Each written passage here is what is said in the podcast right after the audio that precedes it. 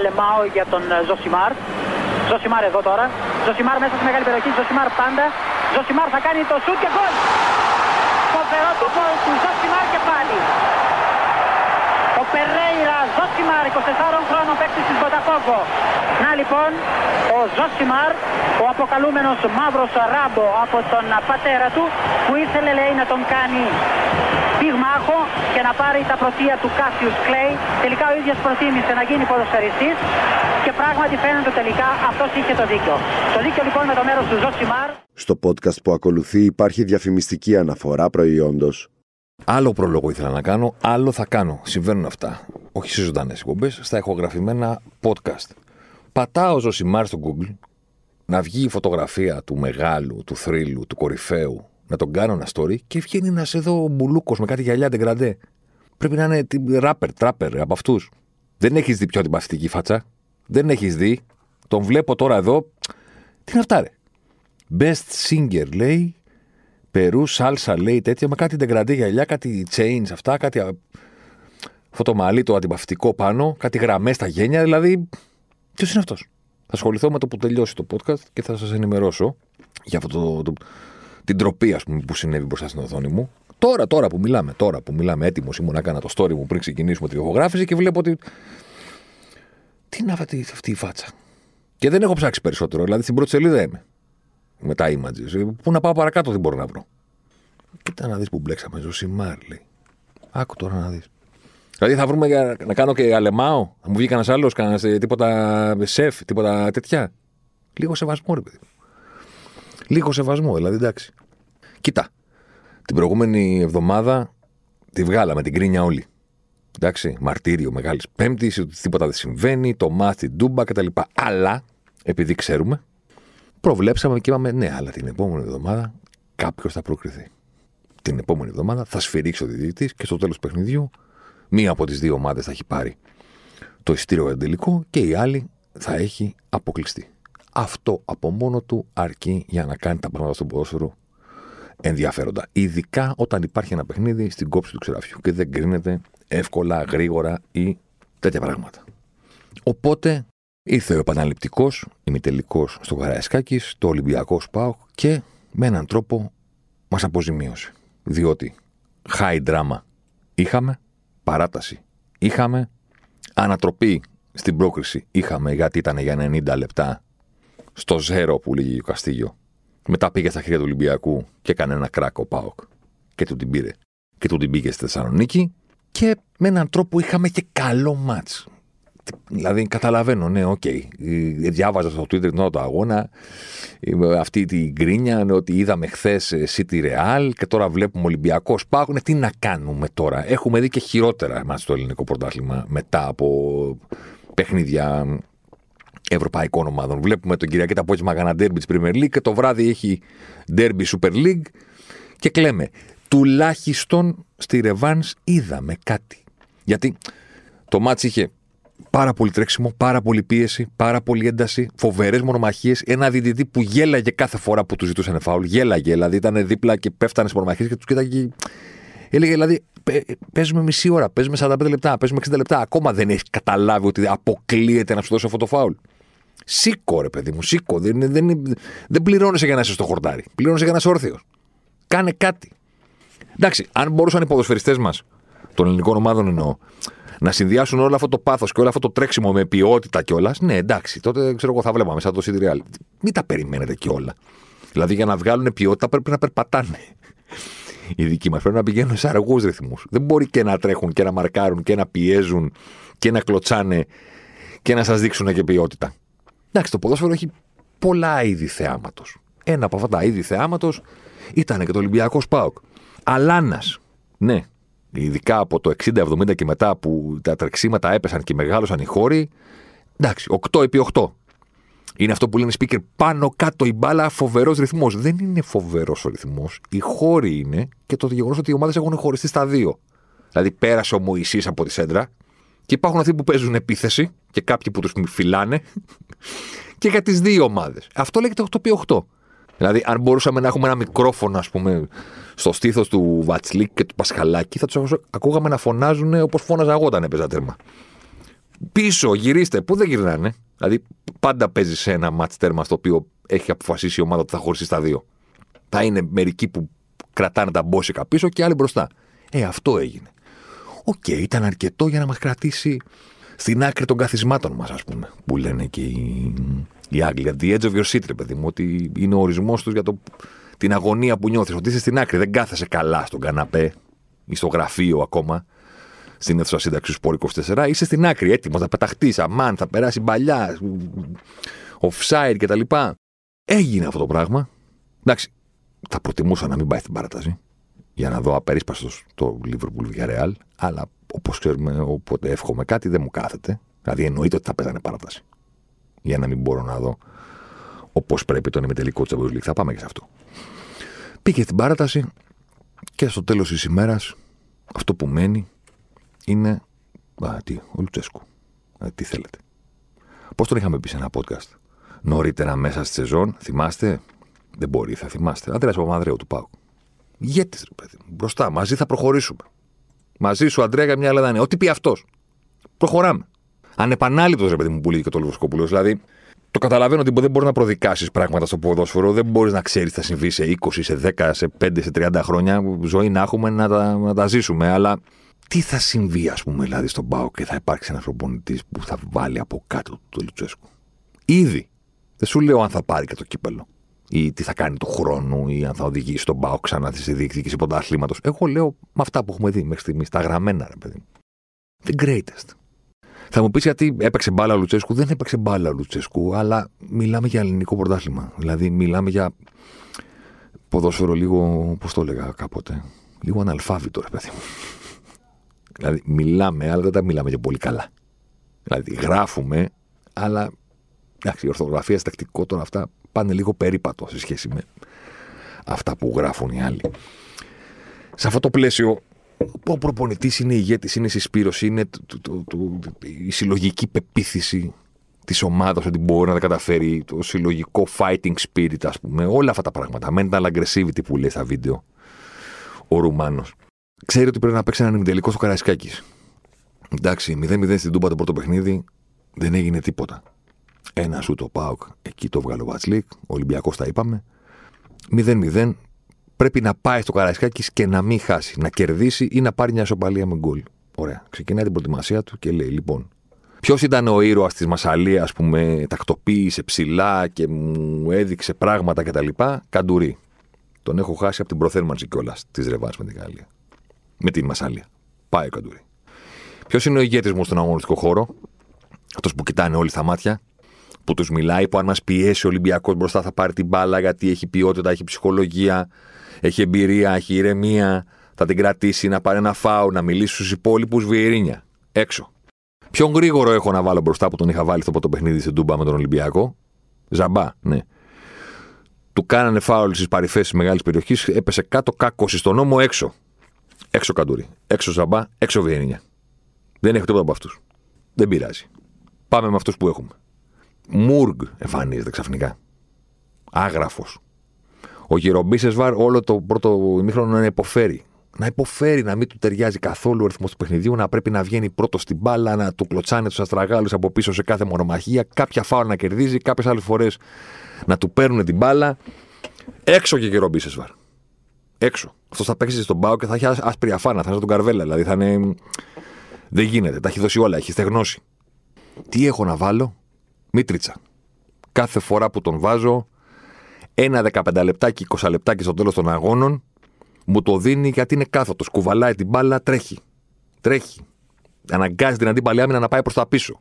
Μπορεί να μην τελειώνει ο ίδιος τις φάσεις με τον καλύτερο τρόπο, που αν το έκανε, ναι, OK, okay, μπορεί να είναι από τους καλύτερους παίκτες του πρωταθλήματος. Αλλά προσφέρει κάθε φορά. Μπαίνει ο Μίτριτσα. Τραυματίας κι αυτός. Δηλαδή, του έχει συμβεί ό,τι μπορούσε να του συμβεί για να μην μπορεί να παίξει τη ρεβάνς όπως θέλει και ακόμα και μέσα στην ίδια τη ρεβάνς, μέσα στο ίδιο το παιχνίδι, για να τους τραβώσει. Κρατάει. Κρατάει, έχει δεχθεί μία μεγάλη φάση, μία σοκαμία όπως συνηθίζουμε να λέμε. Στο πρώτο ημίχρονο που πήγε ο Μασούρας πονηρά, κατάλαβε την αδράνεια, τη στιγμιαία του ε, Λίρατζη και βγήκε μπροστά του. Το βγάζει ο Πασχαλάκης, μία φάση, μία σοκαμία. Οκ, που λέει ο Λουτσέσκου. Εντάξει, κρατάει. Παράτα. Πηγαίνει ο Πασχαλάκης. Εντάξει. Υπερβάλλον ε, ζήλο, δηλαδή δεν γίνεται να κάνεις πέναλτι σε αυτή τη φάση. Δεν, δεν χαρίζεις στον αντίπαλο. που υδρώνει και πεθαίνει για να σου κάνει μια ευκαιρία. Δεν του χαρίζεις πέναλτι με αυτόν τον τρόπο για όνομα του Θεού. Τέλος πάντων το κάνει ο Πασχαλάκης, γιατί έτσι παίζει τη θέση. Λες και είναι διαγωνισμός ε, crossfit, λες και κάνει επίδειξη ας πούμε, σωματικών ικανοτήτων, πόσο μακριά μπορεί να πηδήξει, πόσο γρήγορα μπορεί να σηκωθεί και τέτοια πράγματα. Το κάνει το δώρο Πασχαλάκης, Λαραμπή 1-0. Είσαι παοκτσή, λες εντάξει. Τι να κάνουμε. Νομάξει Ολυμπιακός. Στο ίδιο παιχνίδι. Μπορεί να μην βγάζει μάτια, μπορεί όλα αυτά. Αλλά το βλέπετε, ρε παιδί μου, ότι χρησιμοποιεί το βάρος του και το ρόστερ του σε συνδυασμό με τις απουσίες του Πάου για να γύρει πάνω στο δικέφαλο και να τον, να τον λυγίσει με το βάρος του. Ότι δεν μπορώ να σε ρίξω, ρε παιδί μου, με ένα χτύπημα, αλλά πίεσε, πίεσε, πίεσε, πίεσε. Κάποια στιγμή θα σε ρίξω. Δηλαδή μπαίνει ο Καρβάλιο, μπαίνει ο Βαλμπουενά, μπαίνει ο Λαραμπή. Ο Πάου βάζει το μέτρη, θα του βγαίνει και αυτός. Δηλαδή δεν έχει, δεν έχει. Μπήκε ο Σοάρες. Απειλητικός, ναι, έδωσε πράγματα, αλλά θέλω να πω ότι σου δίνει το παιχνίδι την αίσθηση ότι ναι, μεν ο Πάοκ μάχεται στο τέρμα, αλλά όπου να είναι, έχει τη στιγμή που θα λυγίσει. Και κάθε φορά που το νιώθεις αυτό, ο Πάοκ επιστρέφει. Κάνει ένα πεντάλεπτο που το ισορροπεί. Κάνει ένα πεντάλεπτο που απειλεί. Κλέβει ο Ζήφκοβιτς από τον τέτοιο να μπαίνει ο Λίρατζης να σουτάρει. Κάνει τα δικά του πεντάλεπτα ότι δεν λυγίζω, είμαι εδώ.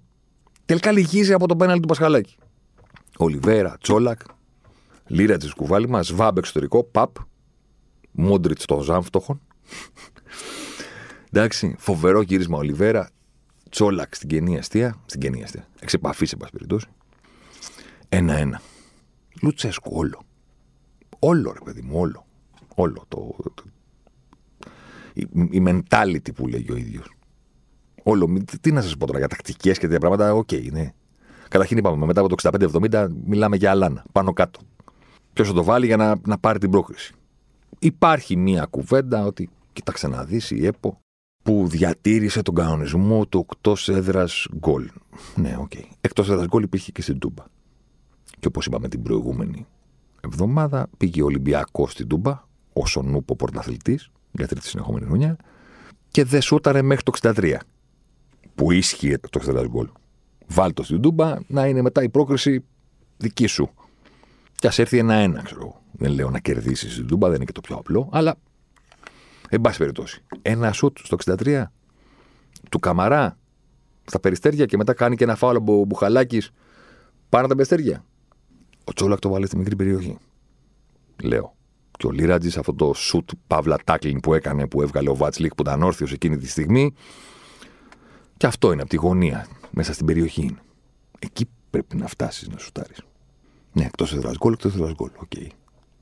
Κάναμε και podcast πέρσι και είπαμε μην το καταργήσετε γιατί αν το καταργήσετε, χάνονται οι στιγμές που η μία ομάδα έχει την πρόκριση στα χέρια της και με ένα γκολ τη χάνει και την παίρνει ο αντίπαλος. Ε, έγινε στο Καραϊσκάκης αυτό. Έγινε από ερυθρόλευκη.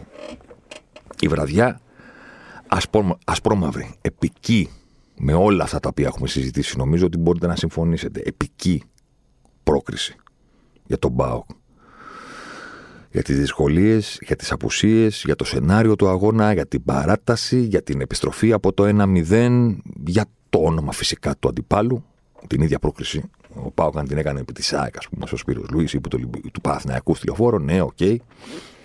Το ίδιο αποτέλεσμα θα ήταν, αλλά ναι, εντάξει, ο Ολυμπιακός είναι Ολυμπιακός. Είναι επική η βραδιά για τον Πάοκ και το νέο Galaxy S22 Ultra κάνει τις νύχτες του επικές με το Nightography και το σετ καμερών που κάνει τη νύχτα μέρα σε βίντεο και φωτογραφίες. Δηλαδή μπορείτε να το κάνετε με εκπληκτική λεπτομέρεια, το να βγάζετε stories τα βράδια εννοώ, με εκπληκτική λεπτομέρεια και χρώματα στα βίντεο σας με το Nightography. Και όταν λέμε για λίγο πιο επικές νύχτες, ανακαλύψτε το νέο Samsung Galaxy S22 Ultra και όταν ανεβάσετε το επόμενο story σας, θα μας θυμηθείτε. Το τι θα γίνει στον τελικό θα το δούμε. Έχουμε επανάληψη του ζευγαριού του 14 Τελευταία φορά που ο Παναθυνακό πήγε στο τελικό ήταν τότε. Ο Παναθυνακό το πέτυχε φέτος. Προκρίθηκε με δύο νίκες επί της Λαμίας. Παίζει τελικό για πρώτη φορά από το 2014, τότε που είχε αντιμετωπίσει ξανά τον Πάοκ, τότε που ζήσαμε το The Marcus Beck Berg Final. Έχουμε καιρό μέχρι τότε. Σήμερα η ημέρα και το πρώτο κομμάτι του podcast ανήκουν στο Ρασβάν. Ηγέτης. Τι να, να συζητήσουμε. Τι να συζητήσουμε. Για τον Ολυμπιακό που είναι ο χαμένος της υπόθεσης, κοίτα, Έχουμε πει πολλά στο Ζωσιμάρ. Έχουμε γράψει πάρα πολλά στα θέματα της Όπτα. Τα έχω πει στο Διαμαντόπουλο το πρωί στο Must Go. Του έχω κάνει γραφήματα, του έχω κάνει από εδώ, του έχω κάνει τέτοια. Του έχω πει με όλους τους πιθανούς τρόπους και έχω δείξει σε εσάς και με τα αφιερώματα στο Σπόρ 24 και τα infographic και όλα αυτά πόσο χειρότερο είναι ο Ολυμπιακός σε σχέση με πέρυσι. Με όλους τους δυνατούς τρόπους. Και πάρα πολύ νωρίς η αλήθεια είναι. Παράπονο δεν έχετε. Δηλαδή δεν είμαστε από αυτούς που περίμεναν το δεύτερο μισό της σεζόν για να πούνε Α, Ολυμπιακός στα τελευταίους δύο μήνες. Ποιο τελευταίους δύο μήνες; Έτσι είναι η εικόνα του πάνω κάτω από την αρχή της σεζόν. Τα έχουμε πει, είναι γραμμένα. Δεν έχει νόημα να τα επαναλάβουμε. Έχει νόημα να πούμε το εξής απλό, ρε παιδί μου. Ότι το να πάρει το πρωτάθλημα παρόλα αυτά είναι δικό του κατόρθωμα και αδυναμία των αντιπάλων. Ναι, πολύ ωραία. Ε, θα ήταν too much με αυτή την εικόνα να πάρει και το πρωτάθλημα και να παίξει και τελικό κυπέλο. Πόσο μάλλον να το κάνει και double. Θα ήταν too much. Δηλαδή μετά από χρόνια τι θα λέγαμε; 2021-2022 Ολυμπιακός πρωταθλητής ξανά και ξέρω εγώ πήρε και το κύπελο ή έπαιξε τελικό με τον Παναθηναϊκό και. Τι θα λέγαμε, ότι είναι τόσο. Ποια ομάδα; Δεν είναι. Πολύ προβληματική εικόνα, ρε παιδί μου. Δηλαδή, κάποια στιγμή το ποδόσφαιρο θα σου πει εντάξει, μέχρι εδώ. Δεν θα παίξεις και τελικό αυτή τη σεζόν δεν είσαι τόσο καλός. Είσαι πιο πολύ προς το μέτριος παρά στο καλός. Είσαι καλύτερος από τους άλλους. Ναι, OK. Okay. Φυσικά. Αλλά είναι ένα πράγμα η σύγκριση με τους αντιπάλους και είναι ένα πράγμα η σύγκριση με το δικό σου εαυτό. Το δεύτερο είναι το πρώτο που μπορούμε να κάνουμε για τις ομάδες. Γιατί το πόσο καλή είναι οι αντίπαλοι τους δεν μπορούν να το ελέγξουν. Το λέω και το ξαναλέω. Κρατήστε το δεν μπορείς να ελέγξεις το πόσο καλός είναι ο αντίπαλος.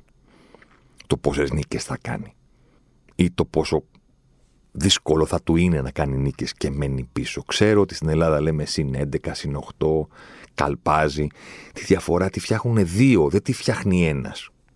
Δεν είναι ο πρώτος τρόπος για να κρίνουμε τις ομάδες το να λέμε πόσο καλύτερη ή χειρότερη είναι από τους αντιπάλους τους στο πρωτάθλημα ή ποια είναι η διαφορά στη βαθμολογία. Γιατί μπορεί να οφείλεται στον άλλον. Μπορείς να κάνεις μια φοβερή σεζόν και οι άλλοι να κάνουν μόνο νίκες. Ή να μην μπορούν να κερδίσουν κανέναν. Δεν σε κάνει καλύτερο το γεγονός ότι οι άλλοι δεν μπορούν να κερδίσουν κανέναν και είσαι, ξέρω εγώ, 9 βαθμούς μπροστά. Αυτό θέλω να πω. Και με ένα βαθμό μπροστά η ίδια ομάδα είσαι. Απλά ο άλλος είναι λίγο καλύτερος. Και έχει 8 βαθμούς περισσότερους και σε έχει, είναι πίσω σου ένα βαθμό. Και όχι 9.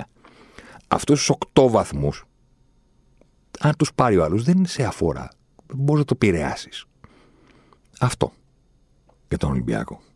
Μην τα ξαναλέμε, γιατί δεν είμαστε από αυτούς που τα ανακάλυψαν το τελευταίο διάστημα. Και λέει μετά την αυτό και από τότε που πήρε το πρωτάθλημα είναι το νέο.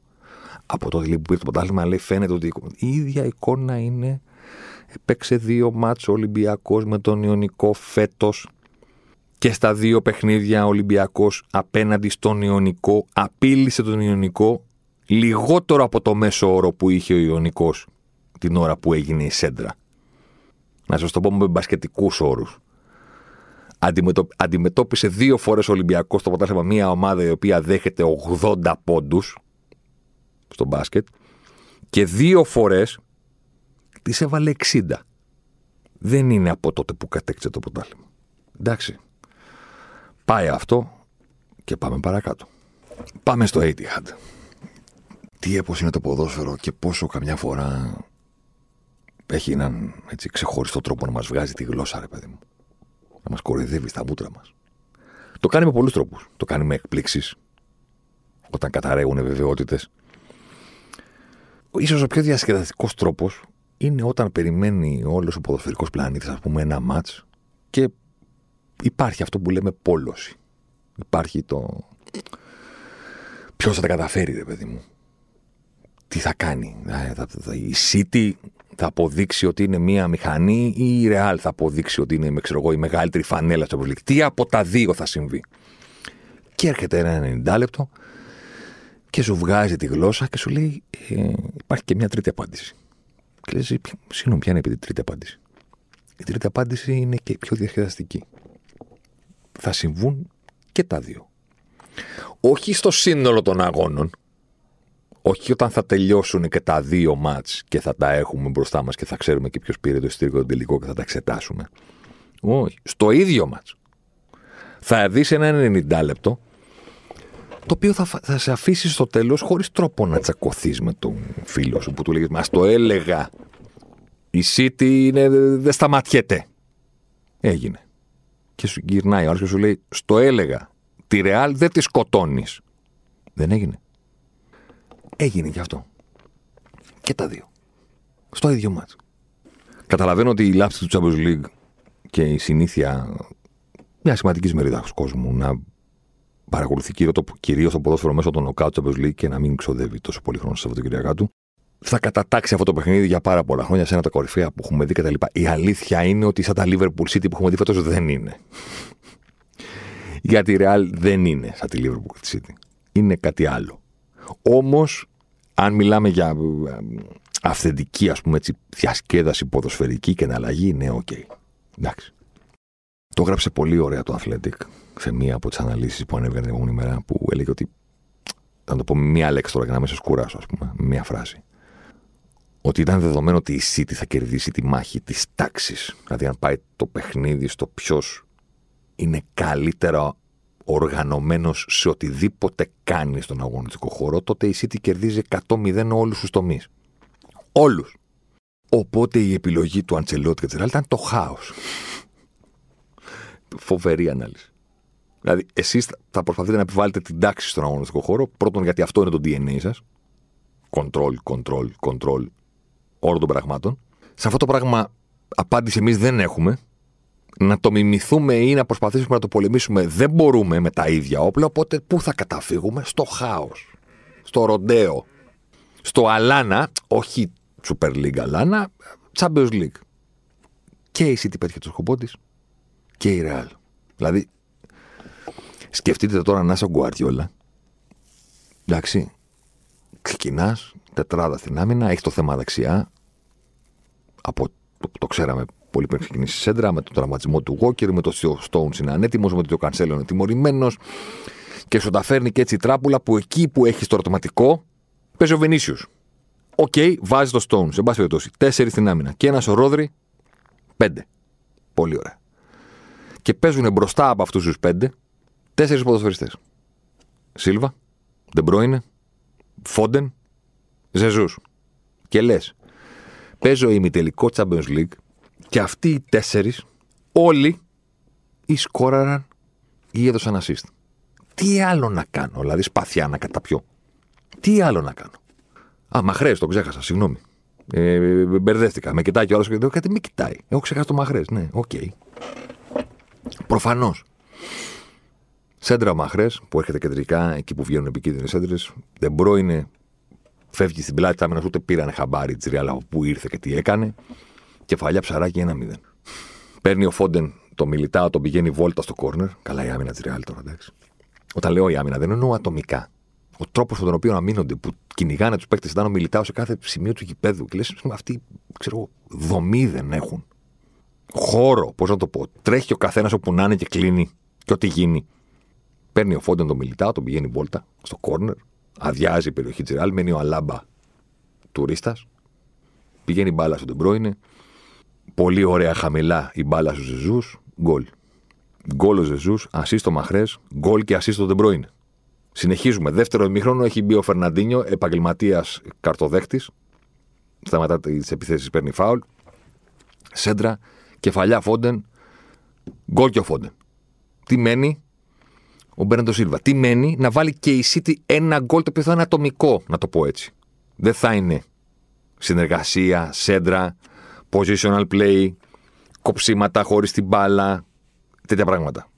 Τη φέρνει στο αριστερό, μπαπ, ο Κουρτουά έσκυψε. Σου λέει: Κάτσε, μην χτυπήσει μπάλα που δεν και μας πήρε στο κεφάλι και το χτυπήσουμε. Τι να της πεις στη City για το μάτσο που έκανε; Το μάτσο είναι αψε, αψεγάδιαστο. Θα μου πεις και γιατί η Real έβαλε τρία γκολ. Είναι άλλο πράγμα τα ατομικά λάθη. Τα οποία υπάρχουν και πάντα θα υπάρχουν και στο Champions League μπορούν να κοστίσουν. Και αν παίζεις με τη Real Madrid, είναι σίγουρο ότι θα κοστίσουν γιατί έχουν κάνει συμφωνία με το διάβολο αυτή ότι κάθε λάθος του αντιπάλου θα είναι γκολ δικό μας. Αποκλείεται να κάνει κάτι λάθος ο αντίπαλος και να μην το εκμεταλλευτούμε. Είναι γραμμένο. Κατέβηκε ο Μωησή και λέει: Έχω 10 εντολές και έχω κι άλλη μία εντέκατη από κάτω. Η εντέκατη είναι ότι αν κάνει λάθος ο αντίπαλος απέναντι στη Real θα το πληρώνει. Εκείνη τη στιγμή ατάκα και επιτόπου, όχι επιταγή. Κάς. Θα γίνουν ατομικά λάθη. Όμως, όταν κρίνουμε μια ομάδα, πρέπει να κρίνουμε τι ήθελε να κάνει στον αγωνιστικό χώρο και τι πέτυχε. Είναι αψεγάδια στο δωμάτι τη συζήτηση. Τι να της πεις; Τι ήθελε να πετύχει και δεν το πέτυχε δηλαδή; Επειδή ο Φερναντίνιο επέλεξε τη μία και μοναδική φορά να μην κάνει φάουλ και τον άφησε ο Βινίσιους, θα πούμε ότι δεν πέτυχε αυτό που έκανε η City. Αυτό είναι μια στιγμή, ένα λεπτό, βλέπεις 95 λεπτά παιχνίδι μαζί με τις καθυστερήσεις. Τι ήθελε να κάνει η City και δεν το έκανε στον χώρο; Τι να ελέγξει τον ρυθμό, να, να παίξει από εδώ, να παίξει από εκεί. Να... Με ποιους τρόπους ήθελε να επιτεθεί και δεν το κατάφερε. Ok, okay, ο Μπενζεμά, okay, είναι πιο καυτός και από το, ξέρω εγώ. Τι, τι, μπορεί να είναι πιο καυτό από τον Μπενζεμά αυτή τη στιγμή. Ξέρω, το καζάνι που βράζει ο Χίτλερ στην κόλαση, ξέρω εγώ. Μάλλον μπορεί. Έχει τελικές φέτος στο Champions 5,7 expected και έχει βάλει 12. Hot, πώς το λένε. Δεν θα πάει στην μπάλα τυφλά με τα αριστερό και την μπάλα θα βρει στο δοκάρι και γκολ. Γεια σας. Αφήνει και ο Βινίσιος στο Φερναντίνιο στον τόπο. Ο Έντερσον δεν κατάλαβε γιατί δεν βγήκε ποτέ εκεί. Δηλαδή, ανεπίτρεπτο. Να μείνει εντός της μικρής περιοχής μέχρι την εκτέλεση είναι συγκλονιστικό λάθος. Ξέρετε, λάθος τερματοφυλάκων εννοούμε άμα τους φύγει μπαρ τα χέρια. Άμα τους πάρουν την μπάλα στην πίεση, λάθος είναι και αυτό. Είναι φοβερά, φοβερό λάθος του Έντερσον.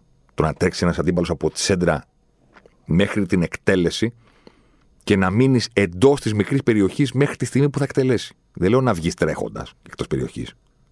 Δεν είναι αυτή η ενδεδειγμένη τακτική. Περιμένεις και κάποια στιγμή βγαίνεις να το κλείσεις το οπτικό πεδίο. Δεν μπορεί να τον αφήσεις να φτάσει μέχρι τη μικρή σου περιοχή και εσύ να παραμένεις εντός. Άστο, καλύτερα φύγει το τέρμα, ξέρω εγώ. Και ναι, ok, okay, θα χτυπήσει μπάλα και σε ένα χέρι. Θα το έχει ανεβάσει εκεί ο Λαπόρτ στο Θεό, ας πούμε. Μην ακούτε αυτούς που, που σας λένε χτυπάει παράπονος στο κεφάλι του. Δεν υπάρχει πλέον πρόληψη στον κανονισμό γι' αυτό, αλλά δεν τους ενδιαφέρει το να το λένε. Δεν τους ενδιαφέρει το τι λέει ο κανονισμός, τους ενδιαφέρει ξέρω, κάτι άλλο. Πούμε, το τι πιστεύουν. Νομίζουν ότι εδώ οι διαιτητές αποφασίζουν με βάση την προσωπική τους αισθητική, ας πούμε. Λέει για μένα αυτό δεν είναι πέναλτι. Το καταλαβαίνω, αλλά αυτό να το πούμε όταν είναι μια ανατροπή, ξέρω εγώ. Στην ανατροπή, 6 δισεκατομμύρια ανθρώπους να αποφασίσει, να μαζέψεις και να τους δείξεις μια έτσι περίεργη φάση. Οι μισοί θα πούνε τον βρίσκει είναι πέναλτι, οι άλλοι μισοί θα πούνε πέφτει ψηλοεύκολα, για μένα δεν είναι. Εκεί στέκεται το για μένα δεν είναι πέναλτι. Στο χέρι υπάρχουν και κανονισμοί, ξέρεις. Είναι προτιμότερο να πούμε πρώτα τι λέει ο κανονισμός και μετά να αποφασίσουμε ο καθένας τι να σκεφτεί. Το για μένα δεν είναι πέναλτι, ξέρω εγώ, πάει λέει το κεφάλι του. Δεν παίζει ρόλο. Επίσης, ο κανονισμός λέει ότι πάνω από το ύψος του ώμου είναι το τελευταίο σημείο δικαιολογίας που μπορεί να έχει κάποιος. Δηλαδή, λέει ότι πηδάω λέει, στον αέρα, οπότε τα χέρια μου ανοίγουν. Ναι. Είναι στην κρίση του διαιτητή να κρίνει αν από το άλμα, ας πούμε, η θέση που έχει το χέρι σου είναι φυσιολογική και σε άτυχος ή αν είναι επιλήψιμη και πρέπει να πάει στη βούλα. Πάνω από τον νόμο, ξέρω εγώ, τροχόνομο Βαρβάρα. δεν γίνεται να είναι πάνω από τον νόμο. Και λέει, είναι φυσιολογικό, λέει στο άλμα, λέει να σηκώνουν τα χέρια. Δηλαδή, άμα μαζέψω όλα τα γκολ που έχει βάλει 20 Ρονάλντο με κεφαλιές, την ώρα που παίρνει την κεφαλιά του ένα του χέρι είναι παρά τον νόμο. Πώς δηλαδή υπάρχει αυτό το επιχείρημα; Είναι φυσιολογικό, λέει, πάνω στο άλμα, λέει, δεν μπορείς να αλλάξεις τα χέρια σου. Δηλαδή, όσοι παίρνουν κεφαλιά έχουν το χέρι πάνω τον νόμο. Κάθε φορά που κάνει βολέ τρονοδοφύλακας και κάποιος παίχτη κερδίζει τη, την εναέρια μονομαχία στο κέντρο και τα, χέρια, και τα χέρια και των δύο που μονομαχούν και του Μπαράλε δηλαδή, και του Σισε, ξέρω εγώ, σε αστέρα Τρίπολη Ολυμπιακός, τα χέρια είναι πάνω τον νόμο. Θα μου πεις το κάνει επίτηδες; Όχι, αλλά δεν λέει ο κανονισμός το κάνει επίτηδες. Ο κανονισμός λέει ότι. Το λέει πολύ ωραία. Ρισκάρεις να τιμωρηθείς αν έχεις τα χέρια σου σε θέση που μεγαλώνουν να αφήσεις 100 όγκους. Τι να κάνουμε τώρα; Μάζεψε το δόρυμα. Ή μην με το μαζεύεις, αλλά έχει στο μυαλό σου ότι μπορεί μπάρα να χτυπήσεις το χέρι και δεν μετράει άμα πάει από το κεφάλι σου. Επιστρέφω στο μάτς. Συγγνώμη, αλλά κάποια στιγμή πρέπει να τα πούμε και αυτά. Επιστρέφουμε στο μάτς. Έγραψε ένα πολύ ωραίο Μιγγέλ Τιλίνη στο, στο Twitter που λέω ότι ασύλλητο παιχνίδι το οποίο εμπεριέχει, ας πούμε, δύο κλασικά vintage πλέον σενάρια των τελευταίων χρόνων της Champions League. Τι έχουμε δει τα τελευταία χρόνια στη Champions League; Μία ομάδα του Guardiola να κυριαρχεί με εκπληκτικό τρόπο, αλλά τελικά να μην μπαίνει το αποτέλεσμα που θα άξιζε. Το είδαμε.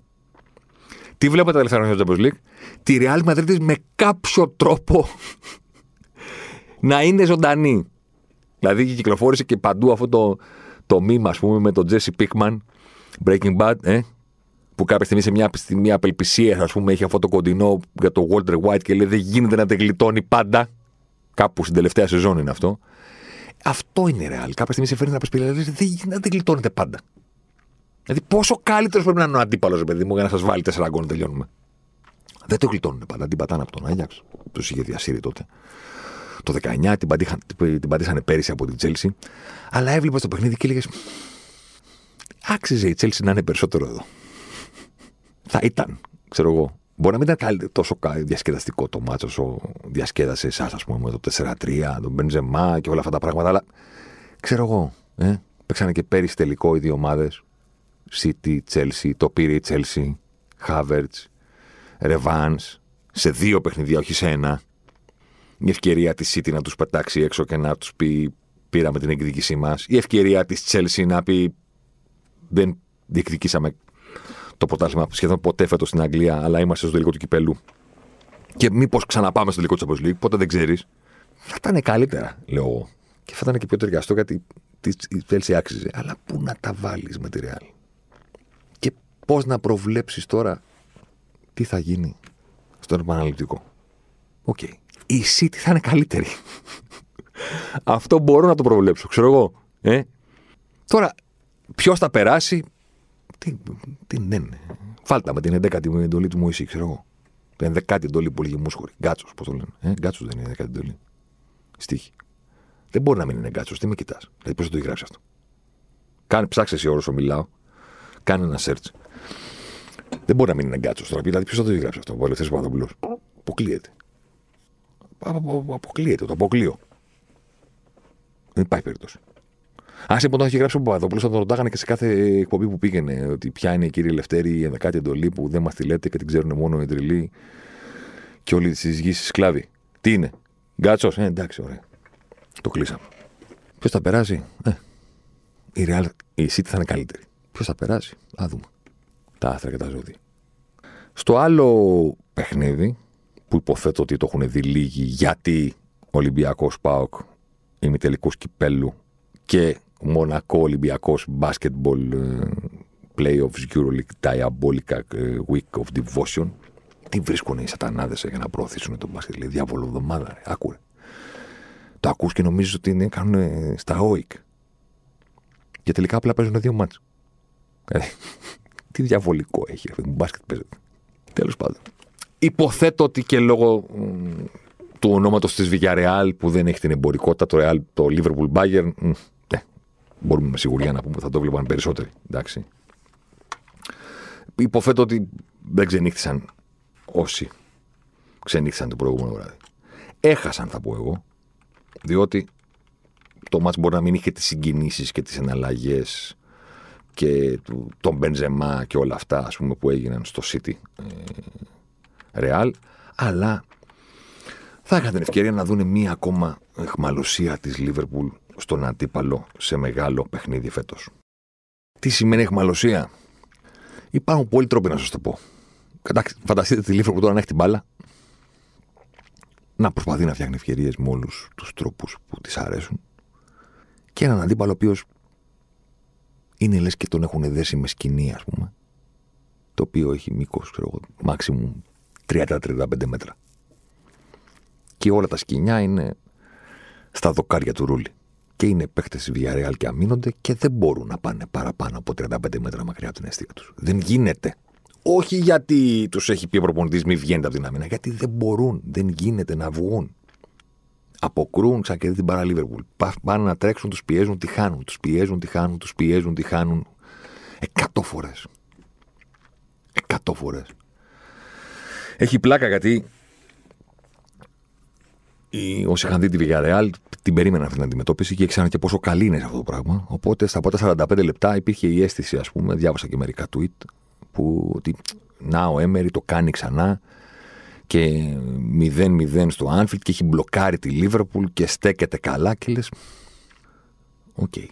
τους έχει εμποδίσει από το να έχουν ευκαιρίες; Όχι τους έχει απειλήσει στην κόντρα; Όχι γιατί στέκεται καλά επειδή είναι 0-0 δηλαδή τι από αυτά τα δύο πράγματα που ήθελε να πετύχει έχει πετύχει τους έχει στερήσει ευκαιρίες Ξανα, τα ξαναλέω αλλά λένε στέκεται καλά επειδή είναι 0-0 πώς στέκεται καλά Τελειώνει τον πρώτο ημίχρονο και πρώτος στις πάσες για τη Villarreal με 16 στις 27.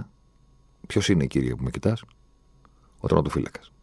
Είναι πρώτος και στις εύστοχες, στις 16, και στο σύνολο των μεταβιβάσεων που έχει επιχειρήσει. Το καλύτερο, πάσες προς το τελευταίο τρίτο του γηπέδου, στην επίθεση δηλαδή, είναι πρώτος πάλι τερματοφύλακα με τα βολέ. Και λες, επειδή είναι 0-0, θέλεις να μου πεις ότι στέκονται καλά. Δηλαδή αυτό κατέβηκαν να κάνουν. Να είναι ο πρώτος παίκτης στις πάσες στην επίθεση ο τερματοφύλακας με έξι βολέ. Δηλαδή αυτό προπονήθηκαν να κάνουν. Αυτός που φοράει γάντια να είναι ο κορυφαίο πασέρ της ομάδας. Αλλά το σκορ, το άγιο σκορ είναι 0-0. Πρέπει να πούμε κάτι καλό για την ομάδα που έχει έρθει στο Άνφιλ και στέκεται. Το καταλαβαίνω, γιατί στο φινάλι λέει η Λίβερπουλ, ξέρω εγώ, τους κερδίζει όλους, ας πούμε. Εντάξει. Είναι αυτή που είναι, εν πάση περιπτώσει, φέτος. Θα δούμε τι θα κερδίσει στο τέλος σεζόν, αλλά η εικόνα της στο χορτάρι νομίζω ότι δεν αφισβητείται όσον αφορά το πόσο ελίτ ομάδα είναι αυτή τη στιγμή. Δύο είναι δηλαδή. Σας το λέμε εδώ και αρκετούς μήνες. Ότι μην παραμυθιάζεστε. Λίβερπουλ και City είναι οι καλύτερες ομάδες στην Ευρώπη. Τώρα τι θα γίνει θα το δούμε. Αλλά αυτές είναι οι καλύτερες ομάδες στην Ευρώπη. Τελεία. Οι υπόλοιποι δεν απ' έξω περνάνε. Δεν μπαίνουν στο μαγαζί. Εντάξει. Οπότε ναι, να πεις κάτι καλό, αλλά όχι ότι στέκονται καλά. Ό,τι ήθελε κάνει λίγο. Τελειώνει το παιχνίδι και η Villarreal έχει ένα σουτ. Ένα. Και καταλαβαίνω. Είναι η Villarreal, είναι η Σιντερέλα, η Στρατοπούτα, το Outsider, το, το κίτρινο υποβρύχιο, εν πάση περιπτώσει η έκπληξη που βρίσκεται στα ημιτελικά και δεν ανήκει στην ελίτ και δεν έχει πάρει ποτέ το Champions League και το maximum που έχει φτάσει ποτέ σε αυτή τη διοργάνωση είναι εκείνος ο ημιτελικός, ο καταραμένος με την Arsenal και το χαμένο πέναλτι του Ρικέλμε. Οπότε κάτι καλό πρέπει να πούμε για εκείνο και να συγκρατηθούμε, ξέρω εγώ, στα καλά λόγια που θα πούμε για τη Λίβερπουλ. Να πω το εξής όμως. Η ήττα που έκανε η Villarreal στο Anfield, που δεν την αποκλείει, έχει μια ρεύανση να παίξει στο γήπεδο της, ανοιχτά είναι τα πράγματα. Αλλά η ήττα στο πρώτο παιχνίδι είναι η πρώτη που κάνει σε νοκάουτ φέτος και πέρυσι. Πέρυσι η Villarreal πήρε, το, πήρε το Europa League. Εγώ δεν μιλάω για προκρίσεις, γιατί προφανώς για να πάρει το Europa League σε κάθε νοκάουτ προκρίθηκε. Εγώ μιλάω για ήττα. Δηλαδή έπαιξε τέσσερις γύρους πέρυσι στο Europa League και δεν έχασε μάτς. Έπαιξε με τη Ζάλσμπουργκ. 2-0 έξω, 2-1 μέσα. Έπαιξε με την δυναμό Κιέβου. 2-0 έξω, 2-0 μέσα. Έπαιξε με την δυναμό Ζάγκρεπ. 1-0 έξω, 2-1 μέσα. Μόνο νίκες. Παίζει με την Arsenal. Ημιτελικό. 2-1 μέσα, 0-0 στο Λονδίνο. Δεν έχει χάσει μάτς. Όχι μόνο έχει πάρει όλες τις προκρίσεις, προφανώς γιατί πήγε τελικό. Δεν έχει χάσει μάτς. Το τελικό προφανώς και αυτό δεν τον έχασε, διότι πήγε στα πέναλτι και τον πήρε εκεί από τη Manchester United και εξόρκησε και την κατάρα του χαμένου πέναλτι του Ρικέλμε και μπλα μπλα μπλα και το δικαίωμα να είναι φέτος στο Champions League. Πάει φέτος στα νοκάουτ Champions League. Juventus. Ένα-ένα στο Μαδριγάλ, τρία στο Τωρίνο. Γεια σου κύριε Ανιέλη. Πώς πάμε, καλά. Υποδέχεται την Bayern. Στους 8. 1-0 στην Ισπανία, 1-1 στο Μόναχο. Δεν έχει χάσει. Θα μου πεις από τη Ζάλσμπουργκ. Εντάξει, με αυτού έπαιζε. Και φέτος με την Juventus και την Bayern. Ήτα δεν έχει στα νοκάουτ. Τώρα έχασε. Στο Άνφιλ. Εκεί που δεν γινόταν να βγει από τη μεγάλη της περιοχή. Τελείωσε το παιχνίδι με ένα σουτ και κάποια στιγμή στο δεύτερο ημίχρονο, ναι, ok, okay, είναι άτυχη η Villarreal, ας πούμε, στο πώς γίνεται το 1-0, αλλά είναι και τυχερή που δεν το έχει φάει μέχρι εκείνη τη στιγμή. Και μετά κεντρικά η Liverpool, κεντρικά, Αλεξάντερ-Άρνολντ κεντρικά να κάνει το 10, Ο Σαλάχ τον αφήσανε και γύρισε. Κάθετη κάτω από τα πόδια του Πάου Τόρες. Μανέ, τσιμπηματάκι. 2-0. Θα μπορούσε να έχει κι άλλο ένα γκολ. Λίβερπουλ δεν το βρήκε. Σε κάθε περίπτωση το 2-0 νομίζω ότι είναι στο τέλος του παιχνιδιού το απόλυτα δίκαιο. Δηλαδή είναι το καθαρό σκορ. Θα μπορούσε η Λίβερπουλ να έχει παραπάνω, αλλά στο τέλος της ημέρας, γιατί είχε κάποιες, κάποια offside goal, κουτουλού, κουτουλού, κουτουλού, στο τέλος της ημέρας 2-0. Τόσο ήταν. Και το 0 είναι το πιο εμφατικό, ας πούμε, στην πρόταση. Ότι δεν γινόταν για τη Villarreal. Εντάξει. Και οι δύο Αγγλικές έχουν προβάδισμα. Καμία από τις δύο δεν πρέπει να κάνει το λάθος ότι το ραντεβού στο Παρίσι έχει ήδη διδοθεί και δεν χαλάει. Εγώ θα το πω για να μην έχω αμαρτία. Κάθε φορά που ο ποδοσφαιρικός πλανήτης είναι βέβαιος για ένα ποδοσφαιρικό ραντεβού σε τελικό Champions League, το ραντεβού δεν γίνεται. Εγώ αυτό έχω να πω. Το Real Barcelona τη δεκαετία του 10 δεν το είδαμε ποτέ. Τα προηγούμενα χρόνια δύο φορές, όχι μία, δύο φορές ήμασταν κοντά σε Liverpool Manchester United. Το 7 η Liverpool πήγε στο ραντεβού στην Αθήνα. Η United έφαγε τρία στη βροχή του Σαν Σύρο από τη Μίλαν και το έκασε το ραντεβού. Πήγε η Μίλαν στο τελικό με τη Liverpool. Την επόμενη χρονιά η United αποκλείει την Barcelona με τον goal του Scholes και κλείνει θέση στον τελικό της Μόσχας.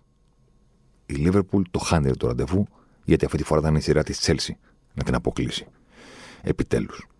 Το Liverpool United δεν έγινε. Το Real Barcelona δεν έγινε. Το 19 ο πλανήτης ήταν έτοιμος, γραμμένα κείμενα. Γιατί; Barcelona, Άγιαξ, Κρόιφ, Total Football, The Dutch Connection, αυτά, η πορτοκαλί εμφάνιση του 92 που η Μπαρτσελώνα πήρε το πρώτο ευρωπαϊκό φόρτος, πορτοκαλί και έτσι μένει αιώνια συνδεδεμένη ας πούμε με, το, με την Ολλανδική της, το Ολλανδικό αίμα που κυλάει στις φλέβες της. Τι έγινε, ούτε η Μπαρτσελώνα πέρασε, τέσσερα στο Άνφιλ, την τρίτη έγινε αυτό, την τετάρτη, τρία γκολ. Η Τότεναμ σε ένα ημίχρονο στο Άμστερνταμ, τέζα ο Άγιαξ, η Τότεναμ στο τελικό. Θα μου πεις τώρα τι μας λες, ε, δοξασί. Εγώ λέω ότι το ποδόσφαιρο γι' αυτό. Το, το, το, πεθαίνουμε, ας πούμε, να το παρακολουθούμε. Γιατί μας τρελαίνει. Εντάξει, με τον καλό, με τον άσχημο, με τον οποιοδήποτε τρόπο. Είναι το άθλημα που μπορεί να σε κάνει να θες να πεις ότι δεν υπάρχει Θεός και η ζωή είναι άδικη και δεν υπάρχει κάτι χειρότερο για το ποδόσφαιρο. Όχι επειδή έχασες. Αλλά επειδή μπορεί να είσαι τρομακτικά ανώτερος και κάτι να συμβεί. Μόνο σε αυτό το ρημάδι το άθλημα μπορεί να συμβεί αυτό. Αυτό το, το, το, το τρομακτικό μέγεθος της αδικίας που σε κάνει να λες: Δεν ξαναβλέπω ποτέ. Δεν προδικάζω ότι θα γίνει κάτι τέτοιο την επόμενη εβδομάδα. Λέω: Hold your horses. Εντάξει. Α περιμένουμε. Θα δούμε την επόμενη εβδομάδα αν τελικά θα το έχουμε το Liverpool City στο Παρίσι ή μία από τις δύο Ισπανικές, όπως συνηθίζουν να κάνουν στους Άγγλους. Άλλωστε, οι Ισπανοί θα το χαλάσει και θα πάρει ένα από τα δύο εισιτήρια. Ραντεβού την επόμενη εβδομάδα. Αλεμάο για τον Ζοσιμάρ. Ζοσιμάρ εδώ τώρα. Ζοσιμάρ μέσα στη μεγάλη περιοχή. Ζοσιμάρ πάντα. Ζοσιμάρ θα κάνει το σουτ και γκολ. Φοβερό το γκολ του Ζοσιμάρ και πάλι. Ο Περέιρα Ζοσιμάρ, 24 χρόνων παίκτης της Μποταφόγκο. Να λοιπόν, ο Ζοσιμάρ, ο αποκαλούμενος μαύρος Ράμπο από τον πατέρα του, που ήθελε λέει να τον κάνει πυγμάχο και να πάρει τα πρωτεία του Κάσιους Κλέη. Τελικά ο ίδιος προτίμησε να γίνει ποδοσφαιριστής και πράγματι φαίνεται τελικά αυτός είχε το δίκιο. Το δίκιο λοιπόν με το μέρος του Ζοσιμάρ.